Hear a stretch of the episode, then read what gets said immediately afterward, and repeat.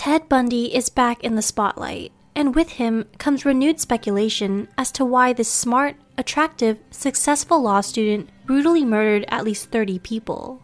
Of course, as most of us are not deemed psychopathic, it can be difficult to understand from our perspective. Bundy did what he did partially because he lacked reason. For people like Bundy, subverting ethical norms can be reason enough. Yet, even a heart as cold as Terrible Ted's may have been at some point warm. Serial killers are created the same way as everyone else, but many things go wrong in the process. Here are eight reasons why Ted Bundy became a psychopath. 1. Genetics. It's been long debated whether nature or nurture, genetics or upbringing, causes psychopathy. But nature and nurture are not in competition, they're partners. Together, they generate the antisocial traits that define the disorder. The answer then is both. Some killers have abnormal brain chemistry due to a defect in the MAOA gene, which causes, among other psychopathic benchmarks, hypersexuality and violent impulses. However, this genetic defect does not necessitate criminal behavior. Most people with MAOA deficiency do not become killers. This requires an extra push. 2. Trauma. Here is where nurture comes into play. A handful of psychopathic murderers sustained traumatic injuries when they were children, like Albert Fish, who, at age 7, fell out of a cherry tree.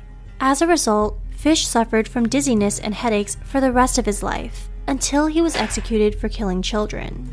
An autopsy of Ted Bundy's brain discovered no signs of trauma, but later research into MAOA concluded that Bundy might have been a victim.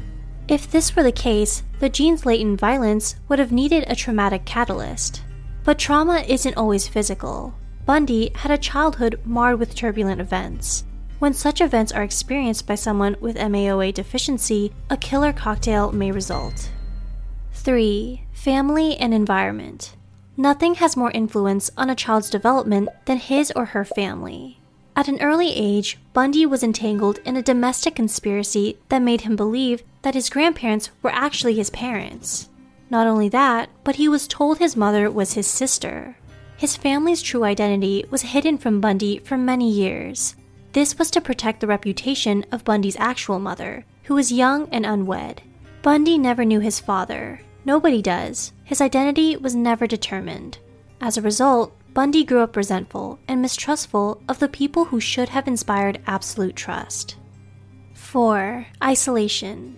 After Bundy's real mother came clean, she moved herself and Ted out of the house of lies. She wanted to give her son a fresh chance at a normal life, so she changed her identity yet again to separate her and Ted from her parents. This was further realized when she married a man named Johnny Culpepper Bundy, who gave Ted the name for which he'd be known.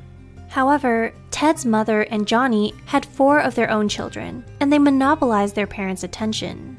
Ted's frustration mounted as the very person that had him unwillingly separated from his parental figures now neglected him, and as a result, he withdrew. Already pathologically shy, Ted distanced himself from his family and peers and took refuge in a fantasy world where he wasn't a powerless victim of circumstance. In his mind, he could be anything he wanted. 5. Fantasy. But Bundy's fantasy could not be sustained. He needed reality to take the shape of his ideal. Like so many troubled youths, he did this by acting out. A teenage Bundy started shoplifting, breaking into cars, and peeping into windows.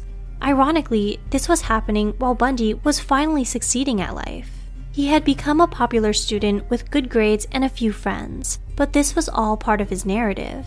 Bundy relished appearing like a socialite while secretly committing crimes. This paradoxical identity is what attracts many serial killers. The identity crisis of his youth and the impotence of his personality were what made Bundy especially susceptible to dual identity possession. 6. Rejection. Despite his social success, Bundy remained insecure. He couldn't detach from the grim facts of his life, particularly the fact that he was far less wealthy than his peers. Bundy desired wealth, love, and prestige, all the conventional measures of power. Perhaps if those didn't elude him, he wouldn't have become a serial killer, just another Fortune 500 executive. It ended up being a near miss. By enrolling in a university, Bundy was on the road to both wealth and prestige. And love had materialized in the form of a University of Washington classmate. Bundy adored her, but she ended the relationship, and he was devastated.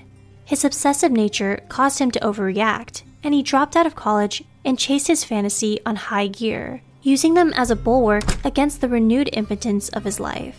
At 27, Ted's ultimate fantasy became a reality when he murdered 21 year old Linda Ann Healy, his first known homicide victim, as revenge for his unrequited love, unrequited parents, and unrequited life. 7. Manipulation. Bundy, like all psychopaths, was a liar who provided false and contradictory information to manipulate others into furthering his goals.